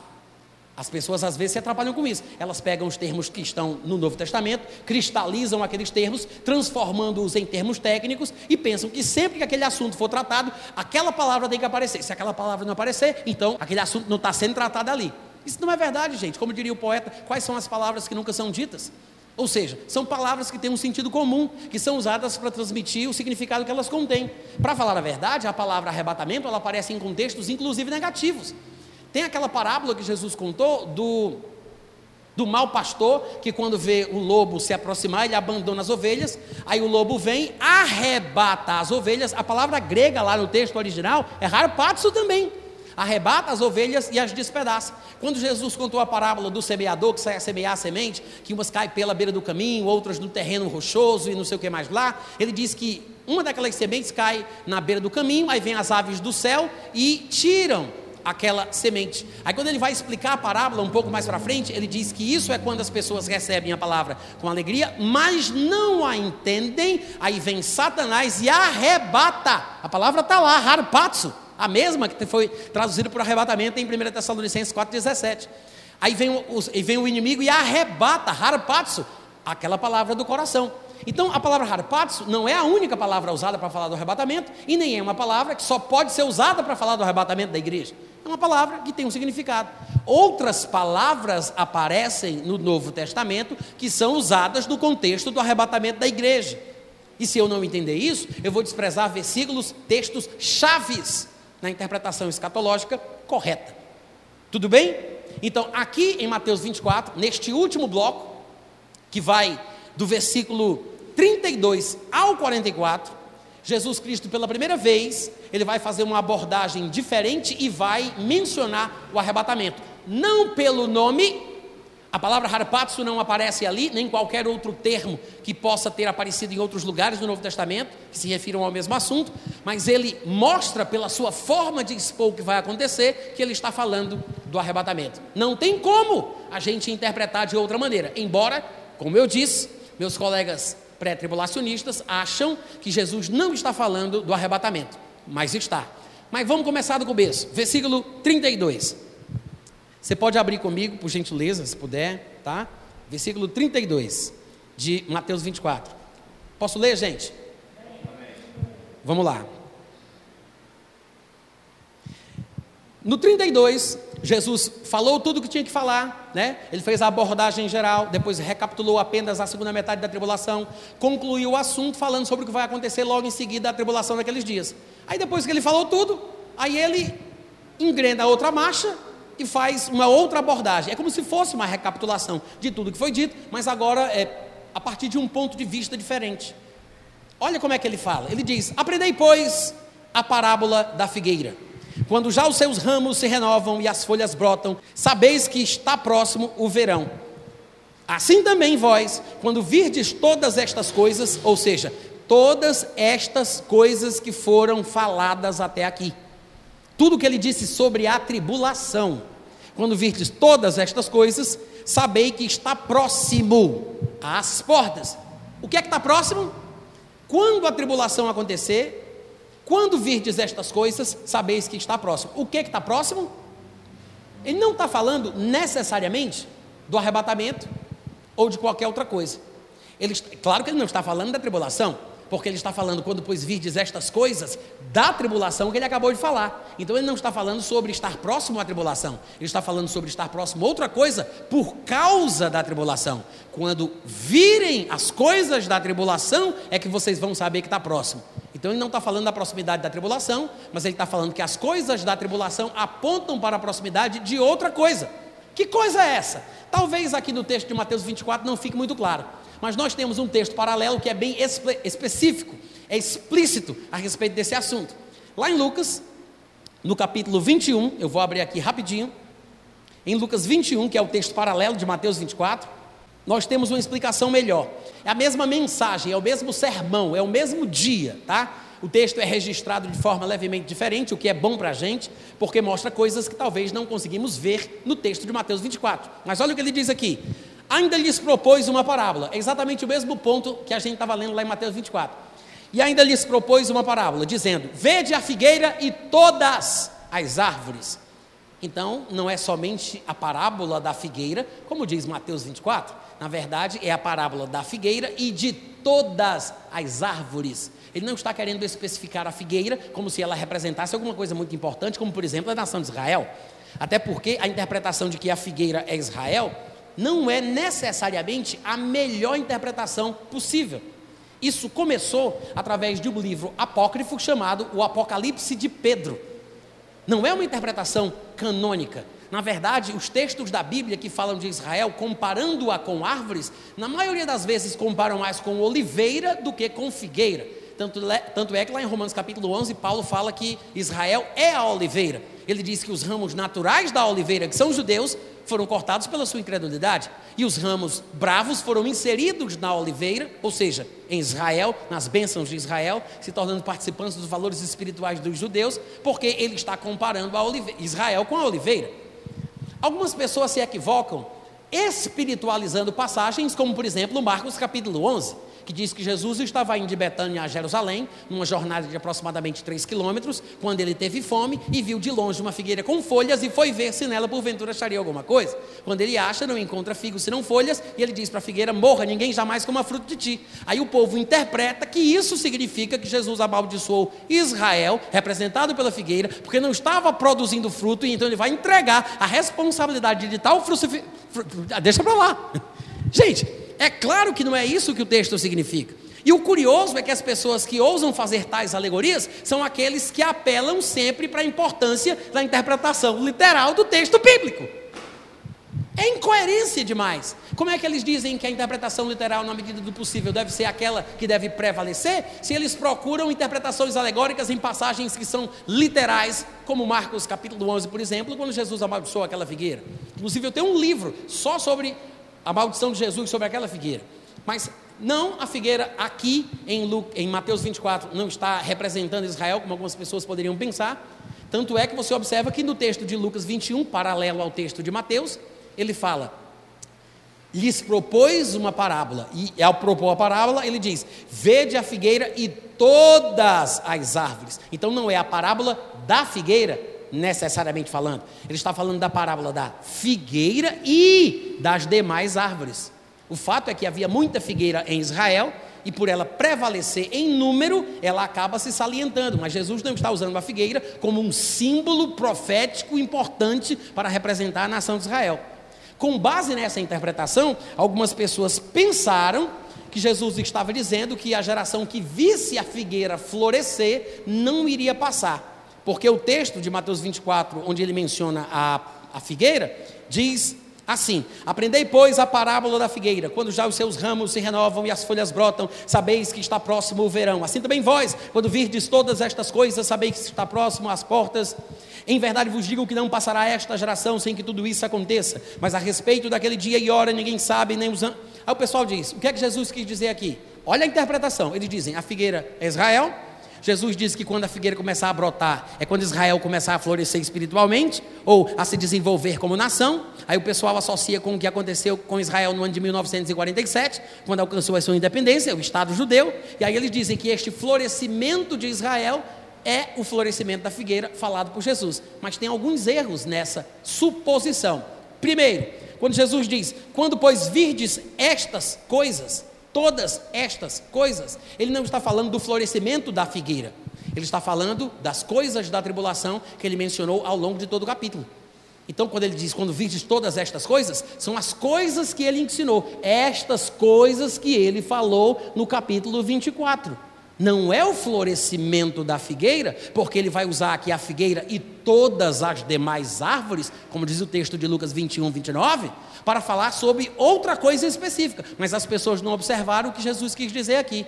Quando vocês verem as coisas da tribulação acontecendo, sabeis que está próximo. Não quando a figueira florescer, mas quando estas coisas acontecerem. Mas aí o pessoal interpreta assim: não, a figueira é Israel, quando a figueira florescer, se tornar um estado independente, que é 1947, então a geração que vê estas coisas acontecer não passará. Aí o pessoal calcula: então uma geração tem 40 anos, 70 anos, 80 anos, 90 anos, de 1947 para uma geração, então a volta de Jesus vai ser agora. Eu não vou dizer o nome porque seria muito deselegante, mas nós temos grandes nomes de pregadores, não necessariamente no, século, no sexo masculino, no gênero do sexo masculino, mas nós temos grandes pregadores aqui do Brasil que marcaram data da volta de Jesus em grandes conferências nacionais com base nessa interpretação. Eu não vou dizer quem foi porque não vale a pena, mas eu acredito que não tenha sido a única pessoa que tenha feito isso no mundo, porque muitos pregadores fazem a mesma interpretação. Os preteristas, por exemplo, acham que Jesus estava dizendo o seguinte: que quando Jerusalém fosse destruída, a geração que visse estas coisas acontecendo não iria passar, mostrando que aquela era a última geração, porque aí depois da tribulação Jesus iria voltar. Então eles acham que Jesus estava falando da geração que viu Jerusalém ser destruída no ano 70. Os futuristas fazem a interpretação diferente. Eles dizem, não, é a geração no futuro que vê estas coisas acontecendo no futuro. E como eles não observam que Jesus falou sobre as coisas da tribulação que ele mencionou ao longo do capítulo 24, eles acham que Jesus está falando do florescimento da figueira. Aí eles dizem, não, a geração que vê Jerusalém florescendo e tal não vai passar. Só que a palavra geração, que aparece aqui, é bom que se diga, ela é uma palavra que pode ser interpretada de três formas diferentes tá? Ela pode significar os meus contemporâneos, aqueles que vivem comigo numa determinada época, pode significar os descendentes de um determinado progenitor, vós sois geração de Abraão, e, consequentemente, o seu possível terceiro significado seria etnia, povo, nação, raça. Então, ela pode significar essas três coisas: os contemporâneos de uma época, os descendentes de um progenitor, ou um povo, uma raça, que provavelmente no meu ponto de vista, é o que Jesus está falando aqui. O que Jesus quer dizer é que o povo judeu, este povo, não será aniquilado, vai sofrer. Vai acontecer tudo isso que ele previu aqui no período da tribulação, mas este povo não passará. Ou seja, ele não será exterminado, ele não será aniquilado. As suas palavras se cumprirão e este povo permanecerá. É basicamente isso que Jesus está dizendo. Lá em Lucas 21, nesse texto do sermão profético, Jesus diz que vai ser um período em que vai haver grande ira e revolta contra este povo. Ele está falando especificamente sobre o povo judeu. Tem umas pessoas que dizem que a palavra genos ou geneia, que é a palavra grega traduzida por geração aí, não poderia significar povo, raça, nação. Mas eu vou fazer uma citação, né? Porque vai servir de referência para os que quiserem pesquisar e comprovar que a palavra também pode ser traduzida ou interpretada assim. Existe um dicionário grego-português e português-grego que foi publicado no ano de 1998 pela Livraria Apostolado da Imprensa em Braga, Portugal. Na página 112 aparece o verbete genus, ou melhor, geneia, que é oriundo de genus, que significa gênero, espécie, geração, idade humana, idade, período da história, raça, nação, povo, origem de nascimento, pátria, lugar de nascença. Então, é, para quem diz, eu já participei de debates em alguns programas de televisão e os meus interlocutores é, disseram isso, que essa palavra jamais poderia ser traduzida dessa forma. Mas aqui fica a referência para aqueles que estiverem assistindo o vídeo neste futuro, né, neste momento, e para aqueles que quiserem saber mais do assunto. O que é que Jesus está falando aqui? Ele não está falando necessariamente de Israel, quando ele fala da figueira. Ele está falando simplesmente de que existe uma coisa no mundo natural que ilustra o que ele está falando sobre esse período da tribulação que é futuro. É por isso que lá em Lucas 21, 29 ele fala: lhes propôs uma parábola dizendo: Vejam as árvores, a figueira e todas as árvores. Quando elas, figueira e as outras árvores, quando elas começam a brotar, vendo, sabeis por vós mesmos, Está aqui de onde foi que eu tirei o por vós mesmos, que eu quis colocar lá dentro de Mateus. É Lucas quem usa o por vós mesmos. Ou seja, vocês sabem por vós mesmos que o verão está próximo. Ou seja, Jesus diz: quando as árvores começam a brotar, provavelmente na primavera, vocês sabem que o verão está bem pertinho. Vocês sabem por vocês mesmos que o verão está muito próximo. Ele usa isso como uma parábola. E aqui em Lucas 21 ele continua.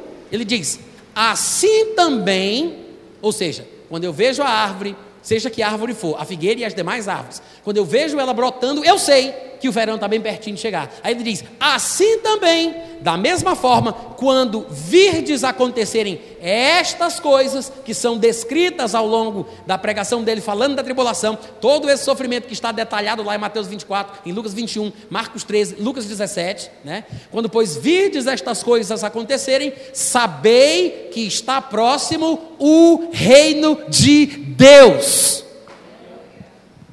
Amém, gente? Aí ele diz: Em verdade vos digo que não passará esta geração sem que tudo isto aconteça. Ou seja, o povo judeu não seria exterminado da terra sem que o reino de Deus fosse estabelecido no mundo. Porque é a grande expectativa da nação judaica. O dia que Deus estabelecerá o seu reino na terra. Então, Jesus garante que eles podem ter a esperança, porque este povo não será aniquilado sem que isso se cumpra. Amém, gente? Então, do que é que Jesus está falando quando ele fala das árvores? Ele está falando da proximidade do reino de Deus. Então, em Mateus 24, quando ele fala da figueira, ele não está falando necessariamente de Israel. Como eu dizia, esse conceito e essa interpretação começou num livro apócrifo chamado O Apocalipse de Pedro. É um livro antigo, né, dos primeiros séculos, mas algumas interpretações equivocadas começam bem cedo. E, na verdade, até mesmo de homens admiráveis. Hoje em dia existe uma expressão que é usada pelos evangélicos, que é usada de forma errada, que é o Israel de Deus. Normalmente os evangélicos acham que a igreja é o Israel de Deus. Alguns de vocês já devem ter ouvido essa expressão. Eles usam equivocadamente Gálatas capítulo 6, versículo 16, porque não entendem a frase de Paulo dentro do contexto na qual, no qual ele a usou, e aí eles acham que a igreja é o Israel de Deus. Mas quem inventou isso foi um homem muito querido, considerado como um dos pais da igreja, chamado Justino Mártir. No ano de 160 depois de Cristo, ele escreveu uma carta chamada Diálogo com Trifo, é como se fosse um livro de hoje em dia, e nesse livro ele chama a igreja de o verdadeiro Israel. Ou seja, começou no ano 160, né, um pouco depois do primeiro século, bem antigamente, no, no começo da igreja cristã, mas isso não quer dizer que a interpretação esteja correta. Quem usou essa interpretação, quem sugeriu essa interpretação, foi um homem muito respeitado, muito que, querido no cristianismo, que foi Justino Marte, mas nem por isso significa que está certo. Da mesma forma, este livro apócrifo, não canônico, não inspirado por Deus, tá? É um livro de gosto, duvida, é, de gosto duvidoso. O Apocalipse de Pedro, ele faz essa interpretação. E é a partir daí que as pessoas vieram replicando o conceito de que a figueira estava representando necessariamente Israel. Mas vamos lá. Em, em, no Apocalipse de Pedro, no capítulo 2, está escrito assim: Olha, e vós recebei, portanto, a parábola da figueira. Olha o texto.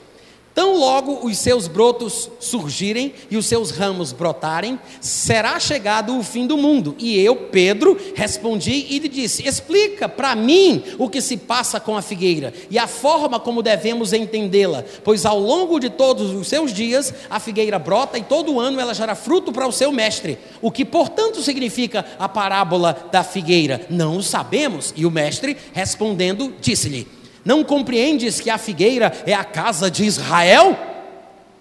Isso está no livro apócrifo, o Apocalipse de Pedro. E as pessoas que replicam isso até hoje nem sequer sabem de onde foi que surgiu. Então, é interessante a gente observar como é que as coisas são, tá? Porque nós temos uma fonte de informação mais segura que é a santa e inspirada palavra de Deus, gente. Amém? Se o contexto ele não nos conduz a essa interpretação, não tem por que forçar a barra, tá? Então, voltando aqui para Mateus 24, do versículo 32 ao 36, Jesus diz assim: Aprendei, pois, a parábola da figueira. Quando já os seus ramos se renovam e as folhas brotam, sabeis que está próximo o verão. Assim também vós, quando virdes todas estas coisas, sabeis que, sabeis que está próximo. O que é que está próximo? O reino de Deus, como a gente acabou de conferir em Lucas 29, em Lucas 21, 29, 30 e 31. Está próximo o estabelecimento do reino de Deus. Em verdade vos digo que não passará esta geração sem que tudo isto aconteça. Mas a respeito daquele dia e hora, ninguém sabe, nem os anjos, nem o filho, senão o Pai. Do que é que Jesus está falando aqui? Eu quero que você observe a diferença que há na abordagem que ele faz nessa porção de Mateus 24, do versículo 32 em diante, e aquilo que ele fez, ou como ele falou, nos versículos anteriores. Apenas para que vocês possam observar, eu vou distinguir da seguinte forma. Na, nos, nos primeiros versículos, ele fala sobre sinais da sua vinda. Nos, nos, blocos anteriores, quando ele fala da tribulação, ele fala sobre coisas previsíveis e sinais, coisas observáveis relacionadas à vinda de Cristo. Aqui, do versículo 32 em diante, ele fala de imprevisibilidade. Ele fala sobre coisas que não tem como saber.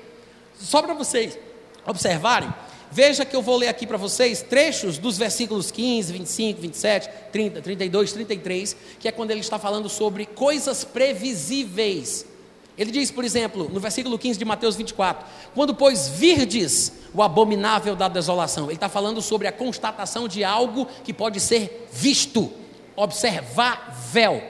É diferente de ele dizer, mas a respeito daquele dia ninguém sabe, né? ninguém sabe o dia, ninguém sabe a hora.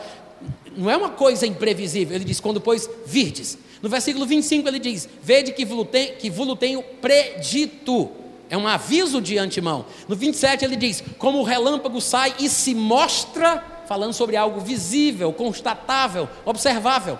No versículo 30 ele diz: Aparecerá no céu o sinal do Filho do Homem, que será visto com os olhos dos homens. No versículo 32 ele diz: Quando os ramos das árvores brotam, sabeis. É algo que tem como saber, porque é previsível, observável. No 33 ele diz: Assim também, quando virdes estas coisas, sabei que está próximo o reino de Deus.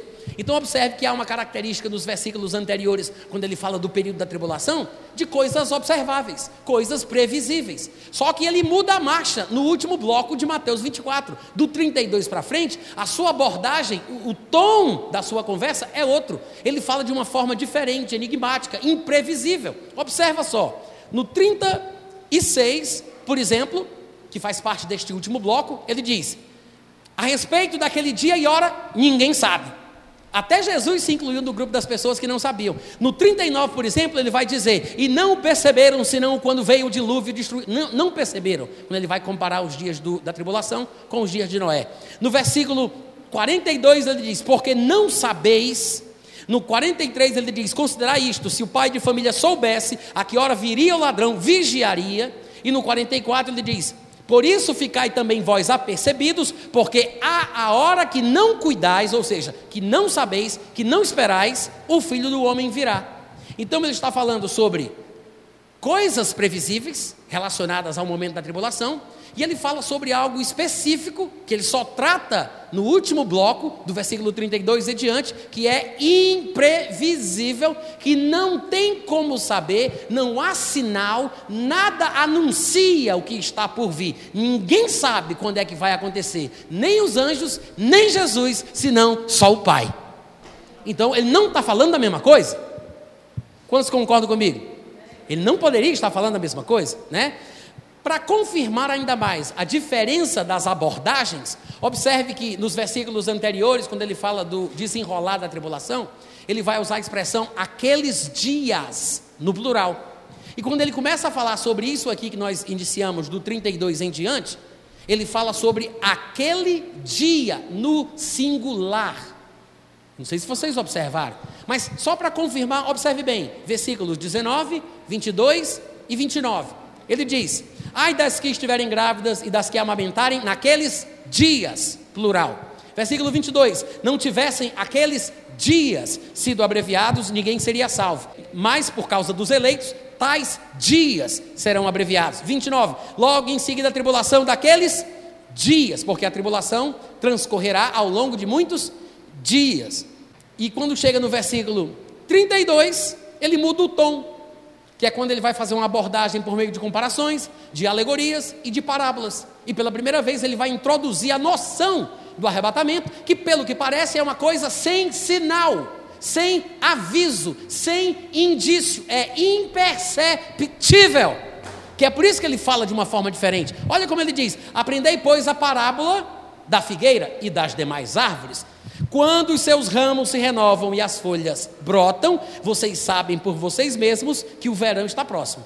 Da mesma forma, quando vocês verem a tribulação acontecendo, quando estas coisas da tribulação começarem a acontecer, vocês vão saber que o estabelecimento do reino de Deus está às portas. Em verdade vos digo que não passará esta geração sem que tudo isso aconteça. Mas a respeito deste dia, ninguém sabe. De que dia ele está falando? Basta a gente pensar na comparação que ele faz. A parábola que ele sugere como ilustração é o que acontece com as árvores. Quando o brotamento das árvores inicia, as pessoas sabem que o, que o verão está próximo. Aí ele diz que quando a tribulação começar, eles saberão que o reino de Deus está próximo. Pouco tempo depois, o reino de Deus se estabelece. Assim como quando as árvores começam a brotar, o verão está bem próximo, da mesma forma, quando a tribulação começar, o reino de Deus estará próximo. A pergunta é: que dia as árvores começam a brotar? Ninguém sabe.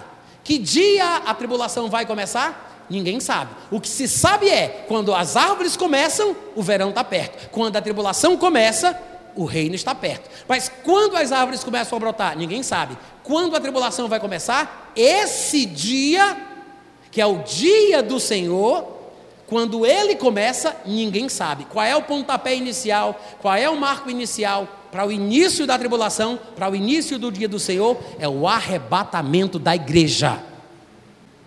Em outras palavras, ele está dizendo que este é o único momento do qual ninguém sabe. Quando começa, ninguém sabe. Vai ser uma coisa súbita, inesperada, é iminente. Pode acontecer a qualquer momento. Não há nada que precise acontecer antes para que este momento aconteça. Agora, depois que isto acontecer, tudo que vem depois até a volta de Jesus, logo em seguida a tribulação daqueles dias, é previsível. Amém, gente? E a gente sabe que Jesus está falando do arrebatamento, porque Jesus faz questão de explicitar ainda mais, comparando este pontapé inicial, este dia do qual ninguém sabe a hora, com o que aconteceu com Noé e com Ló. Se você continuar a leitura um pouco mais, você vai ver que ele faz isso. Mateus 24, deixa eu ver exatamente onde é que é. 36, ninguém sabe o dia nem a hora. Aí no 37, ele, ele continua para explicar o que ele acabou de dizer. Ele diz: Pois, assim como foi nos dias de Noé, também será a vida do filho do homem. Portanto, ou porquanto, assim como nos dias anteriores ao dilúvio, lembre-se que o dilúvio aí representa a tribulação. Então, se ele fala dos dias anteriores ao dilúvio, ele está falando dos dias anteriores à tribulação, tá? Nos dias anteriores ao dilúvio, comiam, bebiam, casavam, davam-se em casamento, até ao dia, no singular, em que Noé entrou na arca. E lá em Lucas 17, além de Noé, Jesus diz: até o dia ou a noite que Ló saiu de Sodoma e Gomorra. O que quer dizer que existe um acontecimento específico antes do derramamento do juízo de Deus.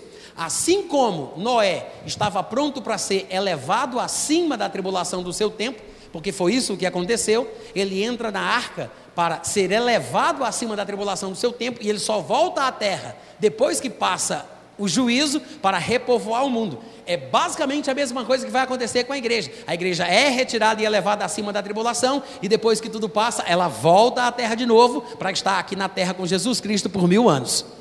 Da mesma forma, não veio o fogo do céu para destruir Sodoma e Gomorra, a não ser depois que Ló foi retirado da cidade. Deus não vai derramar o seu juízo e a sua ira no mundo através da tribulação enquanto a igreja não for arrebatada. Amém, irmãos? É isso que o texto aqui está dizendo. Alguns pré-tribulacionistas que leem esses textos, eles dizem: não, isso aí não fala do arrebatamento, não, não tem nada a ver com o arrebatamento. Ele está falando do contexto judaico, ele não está falando sobre a salvação mesmo de judeus crentes que, por serem crentes, fazem agora parte da igreja e serão arrebatados antes do início da tribulação. Ele não está falando sobre o arrebatamento. E eles se perdem em alguns argumentos, talvez por repetirem o que outros pregadores que eles viram falar disseram a respeito do assunto. Mas é impossível você pensar de outra forma que faça sentido, a não ser que aqui ele esteja falando do arrebatamento. O que é que os pré-tribulacionistas que não concordam com o arrebatamento de Mateus 24 dizem? Eles dizem assim: como isso poderia ser o arrebatamento se nós estamos no versículo 36, 37, 38, 39, 40, 41? Se Jesus fala sobre a tribulação lá nos versículos anteriores, no versículo 29, 30 e 31, Jesus volta depois da tribulação, como é que depois disso ele pode estar falando do arrebatamento? Ou seja, eles acham que os versículos que vêm depois, do 32 em diante, registram coisas que acontecem depois da tribulação, depois que Jesus vier. E é por isso que assim eles acham que Jesus está falando que aqueles que vão ser levados serão aqueles que serão punidos, ou seja, assim como o dilúvio levou o povo da época de Noé, eles acham que Jesus está falando que o povo da época da tribulação vai ser levado para ser julgado, e o povo que vai ser deixado é o povo que vai ficar na terra para entrar no milênio. Então eles acham esses pré-tribulacionistas que interpretam dessa forma. Eles acham que os levados são os amaldiçoados e os deixados são os abençoados. O que eles não observaram é que as palavras gregas usadas no texto original impedem essa interpretação. E isso é uma coisa muito importante. Bom, além disso, basta você observar uma coisa. Se Jesus estivesse falando sobre um acontecimento no final da tribulação, como eles sugerem, que supostamente Jesus, depois da tribulação, viria e dividiria, levando os pecadores e deixando os justos para entrar no milênio, como é que Jesus poderia estar falando que neste momento desta separação entre os levados e deixados, eles estavam vivendo uma vida em paz, em tranquilidade, comendo, bebendo, casando-se?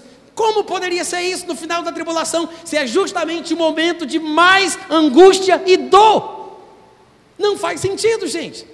Ele tem, que, ele tem que estar falando de um momento antes do começo da tribulação, assim como nos dias anteriores ao dilúvio, é que eles comiam, compravam, casavam, davam-se em casamento, plantavam, edificavam, ou seja, é antes da tribulação começar. Depois que a tribulação começa, não tem estado mental, emocional em qualquer cristão para pensar sobre o seu futuro. Como é que eles estariam plantando, edificando, casando, comprando, comendo, bebendo? Até porque quem estiver debaixo do domínio do império do anticristo só vai poder comprar e comer se tiver a marca da besta. Que vida tranquila é essa da qual Jesus está falando aqui, que aconteceria supostamente no final da tribulação, quando Jesus vier? Não tem sentido. Quantos estão me ouvindo? Na verdade, isso aqui combina muito mais com a descrição feita por Paulo e por Pedro, falando do que vai acontecer antes do começo da tribulação.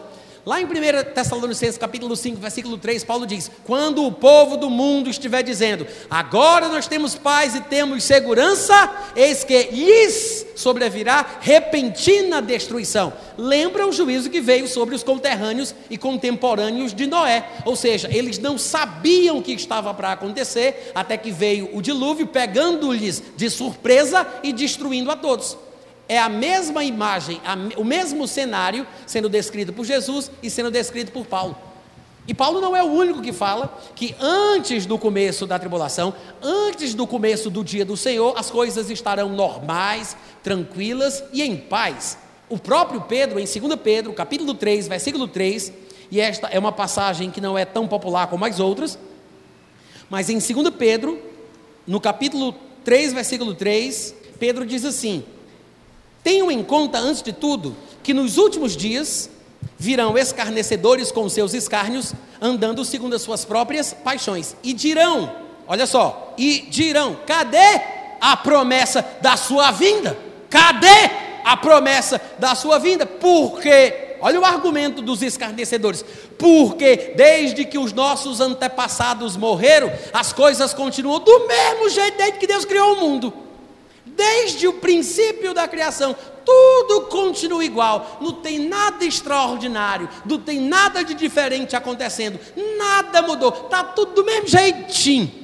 Ou seja, paz, segurança, tranquilidade, compram, vendem, comem, bebem, casam, plantam, edificam, nada extraordinário. É por isso que é um equívoco as pessoas pensarem que as situações pandêmicas ou as movimentações geopolíticas, né, as guerras que acontecem em nosso tempo hoje em dia, são indícios de que algo muito extraordinário está para acontecer ou que o arrebatamento está muito, por, muito perto, muito próximo. Porque afinal de contas, pelo que parece, não vai haver indício para o arrebatamento não vai haver sinal nenhum, nada de ruim, de desgraçado, desastroso estará acontecendo. Muito pelo contrário, tudo vai estar em paz, tudo vai estar bem, na maior tranquilidade, todo mundo vivendo uma vida normal, comendo, bebendo, comprando, casando, e de repente, de repente, assim como Noé entrou na arca e Ló saiu de Sodoma e Gomorra, a igreja será retirada da terra. Aí sim, depois disso, virá o juízo do mesmo jeito que veio o dilúvio. Quantos estão entendendo? E para concluir, essa expressão levados e deixados que aparece aqui, eu disse para vocês que os meus colegas pré-tribulacionistas, por exemplo, interpretam de forma equivocada esta porção das Escrituras, sem considerar o arrebatamento aí no texto, porque eles não levaram em conta os textos originais. As palavras do texto grego original que foram traduzidas em, em, nossas Bíblias para levados e deixados, porque elas são importantes, elas são significativas. Eu vou ler para vocês aqui. Ó.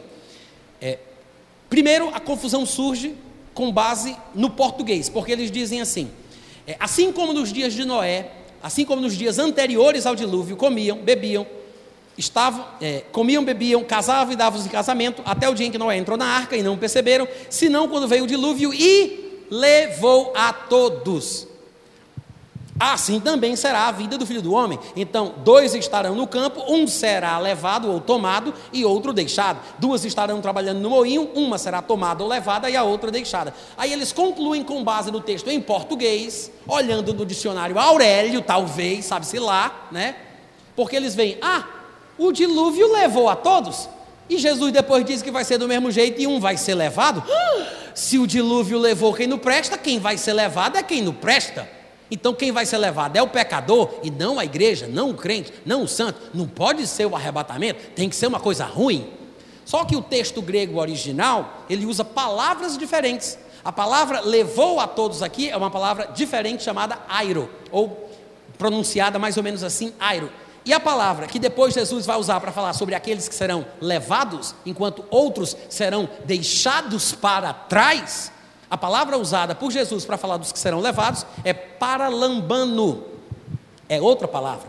Além da palavra ser diferente, Jesus ele faz um contraste, tanto no versículo 40 como no 41, entre duas palavras importantes que não podem ser desprezadas. É a palavra que é traduzida por levado, que é paralambano, e a palavra que é traduzida por deixado, que é afieme. É basicamente isso: para lambano, os levados, e afieme, os que são deixados. Qual a importância disso, Natan? Você poderia estar me perguntando. Por causa dos significados destas palavras no grego. E também por causa da utilização dessas palavras no livro de Mateus e em todo o Novo Testamento. Para você ter uma ideia, a palavra paralambano, ela não é necessariamente uma palavra de cunho positivo. A maioria das vezes que a palavra paralambano aparece e é utilizada, é usada em contextos positivos, é verdade. Mas ela aparece 49 vezes ao todo em todo o Novo Testamento. 49. Das 49, sete, apenas sete, são no sentido negativo. Então, em primeiro lugar, eu sei que predomina o sentido positivo na utilização da palavra paralambano, mas esse não pode ser o ponto determinante, porque pelo menos sete vezes ela é usada de forma negativa. Mas o que é importante da palavra paralambano é que 100% das vezes, até mesmo nos contextos negativos, quando ela é usada, ela só é usada para falar sobre algum tipo de interação entre duas pessoas ou grupos de pessoas, quando uma pessoa acompanha a outra para o lugar que ela a leva. Ou seja, eu vou citar dois exemplos negativos onde a palavra paralambano aparece, mas que fica claro o que eu estou dizendo aqui. Por exemplo, em Mateus capítulo 4, versículo 8, a Bíblia diz que Satanás levou Jesus ao pináculo do templo e lá lhe mostrou os reinos do mundo. Veja, é a palavra paralambano, ou seja, Satanás levou Jesus lá, mas não diz que Satanás não foi com ele, não diz que Satanás o fez ir, porque ao chegar lá, Satanás mostrou para ele os reinos do mundo, o que mostra que Satanás foi com ele. Este é o significado clássico em 100% das vezes da palavra paralambano, seja num contexto positivo ou num contexto negativo, como esse, quando Satanás leva Jesus ao monte do templo. Mas como a palavra paralambano é usada, significa que Satanás levou e foi junto. Outra vez que a palavra paralambano aparece é Mateus 12, 45, quando Jesus fala que um espírito imundo sai do homem, procura repouso, não encontra, depois leva consigo outros sete espíritos piores do que ele, entrando, habitam ali, aquela coisa toda.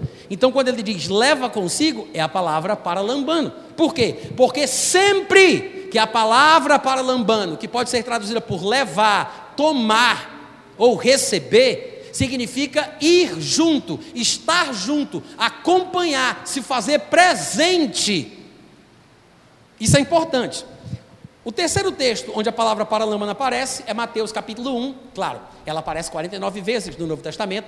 Eu pincei, selecionei apenas três. Mas o terceiro texto que eu quero citar, que é Mateus 1, 19 a 20, diz assim: José, o esposo de Maria, sendo justo, não a querendo infamar, resolveu deixá-la secretamente. Enquanto ponderava nestas coisas, eis que lhe apareceu em sonho um anjo do Senhor dizendo: José, filho de Davi, não temas para lambar, receber Maria. Ele usa a palavra grega para lambando, por quê? Porque ele queria deixá-la. Diferentemente de abandonar, de deixar Maria, o anjo diz: receba, fique e acompanhe Maria. E aí ele decide não deixá-la, e em vez disso ele faz o contrário, ele continua ao lado dela. É a palavra para lambando. Ela sempre é usada assim. Por que eu estou dizendo isso?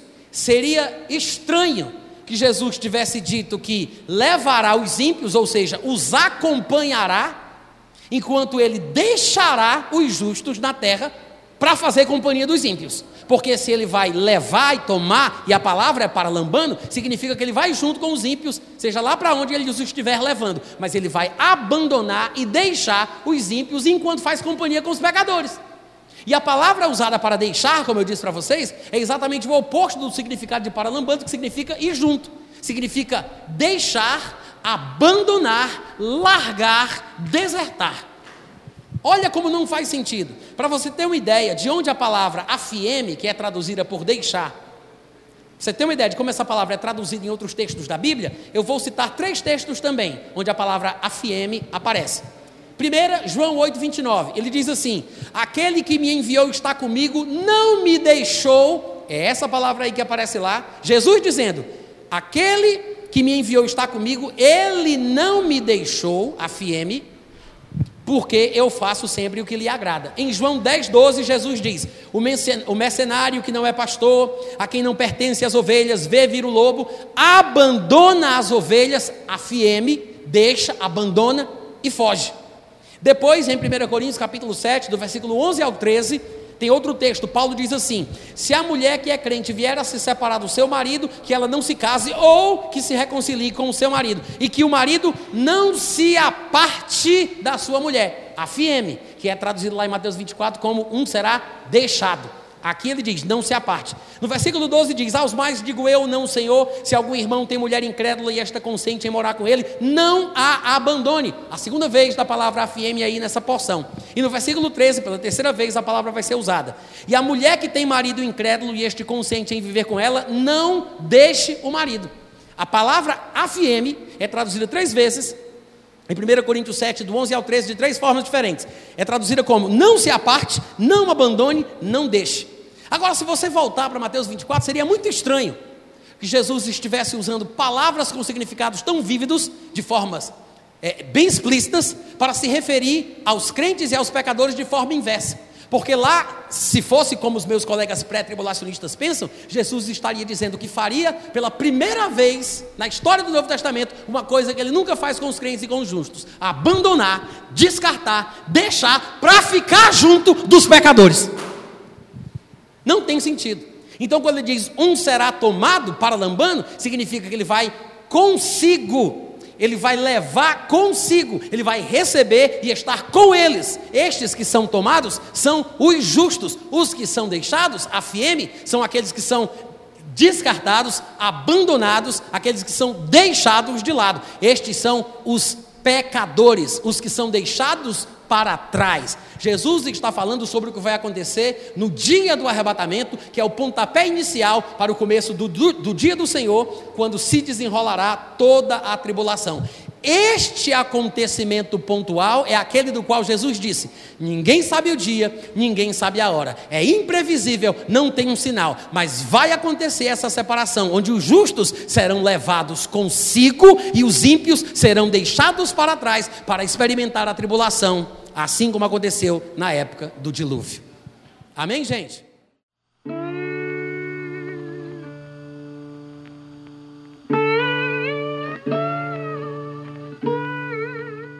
Este é um trabalho independente e conta com a ajuda das pessoas que têm sido abençoadas por ele. Se você quiser fazer parte do grupo de mantenedores desta obra, se informe das opções disponíveis na descrição deste vídeo. Agradecemos pela atenção e pelo carinho. Deus abençoe.